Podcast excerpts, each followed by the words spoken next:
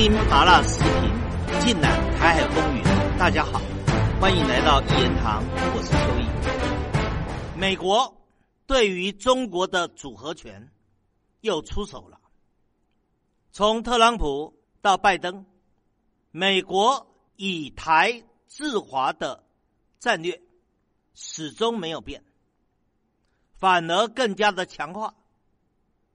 也就是说，从特朗普到拜登，美国仍然在打台湾牌，而且越打越积极。尤其拜登是个老狐狸，他专打组合拳。什么叫组合拳呢？就是有搭配，而且连续出招。六月六号，三个美国国会的参议员。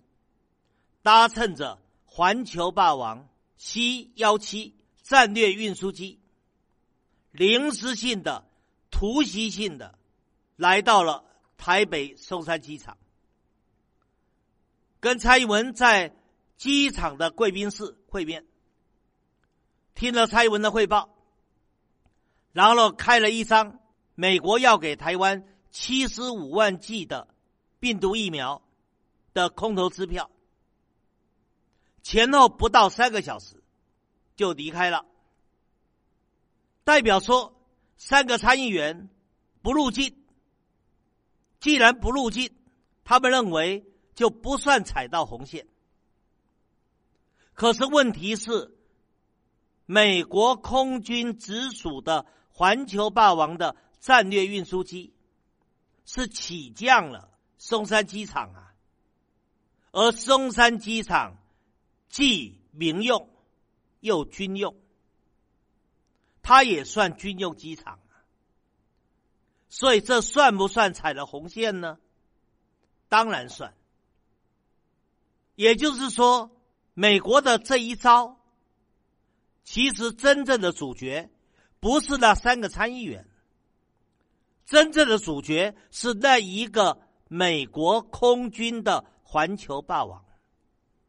摆明了叫挑衅，也就要冲击、要激怒你中国大陆对台湾问题的敏感神经，而这样的动作，其实就等于告诉中国大陆：我美国既然可以把我最先进、最大号的环球霸王的军用运输机开到你的松山机场。也就代表我美国可以用运输机把任何美军载到台湾，从北到南任何一个空军机场。这不代表说台湾成为美国的保护地吗？那台湾跟中国大陆不就切开了吗？台湾跟着美国走了，所以我才说。这是个非常严重的挑衅，所以这些事件对两岸影响都很大。在台湾，独派是欢欣鼓舞、得意忘形，认为台湾有美国保护了，所以不怕大陆了。统派呢，心焦如焚，统派的空间。越来越被压缩，在台湾甚至成为被嘲讽的对象，而就大陆大部分的中国人都分开，都觉得美国公然挑衅，大陆要回应，所以你看这段时间，网上表达要武统、要集统的呼声高的不得了。如果做次调查，我相信支持五统集统的人超过九成。而为什么叫组合拳呢？六月六号，三个参议员来了，紧接着六月七号，美国国务卿布林肯到美国的国会去出席听证会的时候，他公开表示哦。美国将要卖给台湾更重要、更多的武器跟装备。重点是更多、更重要的武器装备。大家都在猜，美国下一波要卖给台湾什么武器？早年呐，美国卖给台湾武器，都是卖老旧的、退休的、封存的、不堪使用的，所以有人叫破铜烂铁。可是从特朗普开始，美国卖给台湾的。就都是进攻型的，都是先进的、现役的、有杀伤力的。到了拜登现在，很明显的更严重了。所以当布林肯说要卖给台湾更重要、更多的武器装备的时候，美国的媒体开始炒作，所以一份名单就出来了。其实这个名单是个老名单，它是二零一七年台湾防务部门向美国提出来的愿望清单，也就是台湾希望美国能够卖给台湾的武器的清单。二零一七年的清单被美国的媒体在时隔四五年以后再拿出来大肆的炒作。我们先来看看这份的愿望清单里面有哪些武器。他一共写了六项武器：伯克级的驱逐舰、佩里级的护卫舰、最新型的反潜直升机、最新型的扫雷直升机，另外还有。M1A2 的主战坦克，另外就是 F 三十五 B 的现代战机。F 三十五 B 不是 F 三十五 A 哦，F 三十五 B 是代表它是可以短场垂直起降的，因为一旦两岸开战，第一时间台湾的机场一定被严重破坏。所以，台湾的战机能够起飞的空间非常的小。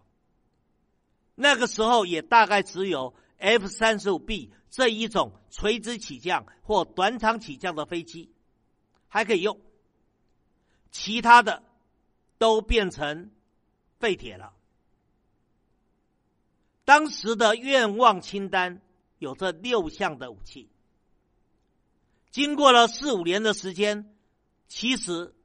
F 三十五 B 美国不肯卖，后来用 F 十六 V 的战机来取代，六十六架的 F 十六 V，然后把台湾现有的一百五十架的 F 十六 AB 改良升级，让台湾能够有一个完整的 F 十六 V 的战斗团队。